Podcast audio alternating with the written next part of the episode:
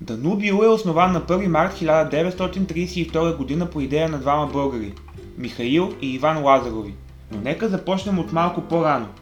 Плотивчанката Мария Минчева и семейството й оставя България за да търси късмета си в Южна Америка. Те се установяват в Монтевидео и Михаил и Иван с имената им на испански Мигел и Хуан намират приятели и заживяват хубав детски живот. В игри и безгрижие се появява идеята да създадат футболен клуб – със сигурност голяма роля в решението им да създадат отбор изиграва спечелването на световното първенство от Уругвай през 1930 година. Това е и първият провел се мундиал, в който урусите побеждават Аржентина на финала. Както всяко начало, и това не е лесно. За да имаш отбор ти трябва име, а това е една от най-тежките задачи, която трябва да бъде разрешена. Ето защо Хуан и Мигел Лазарови се допитват до своята майка. Първоначално тя дава идеята отборът да се казва Марица, на реката, която пресича Пловдив.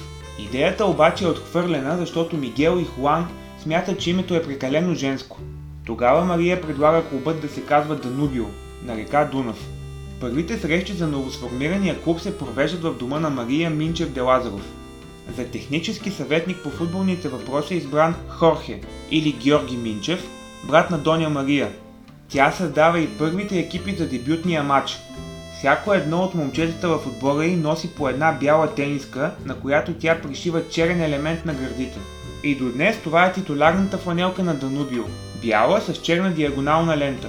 Новият тим излиза в първия си матч под името Тигре, който и губи. До тогава Доня Мария не е предложила името Данубио. Така се стига до 1 март 1932 година. Дата, която и до днес се смята за рождена за Данубио. От тогава до наши дни клубът става шампион на Уругвай 4 пъти през 1988, 2004, 2007 и 2014 година. Клубът никога не забравя българските си корени. През 2017 година стадионът на Тима е прекръстен на Хардинес де Хиподрому Мария Минчев де Лазаров, отдавайки почет на майката на своите основатели. Преди година от клуба взеха решение да почитат своите създатели и българските си корени. Третият екип на тима беше в цветовете на българското знаме, а на фанелката беше изписано Съединението прави силата, както и малка част от химна ни. Вече ви споменах как се казва стадионът на Данубио. В Южна Америка повечето стадиони носят легендарни имена. Бока Хуниорс играе на бомбонера, Ривър Плейтс има монументал, докато стадионът на Данубио дълги години се казваше Хардинес дел Хиподромо, в превод от испански градините на хиподрума.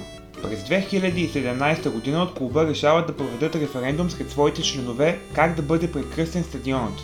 След различни предложения е взето решението стадионът да носи името на майката на Михаил и Иван Лазарови, Мария Минчев де Лазаров. Така стадионът е прекръстен на Хардинес дел Хиподрому Мария Минчев де Лазаров. Стадионът е с капацитет от 18 000 души.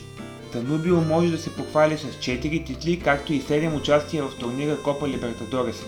Клубът има своя принос към световния и европейски футбол и създава доста известни футболисти, сред които Алваро Рекоба, Марсело Салаета, Робен Соса, Кристиан Столани и Единсон Кавани.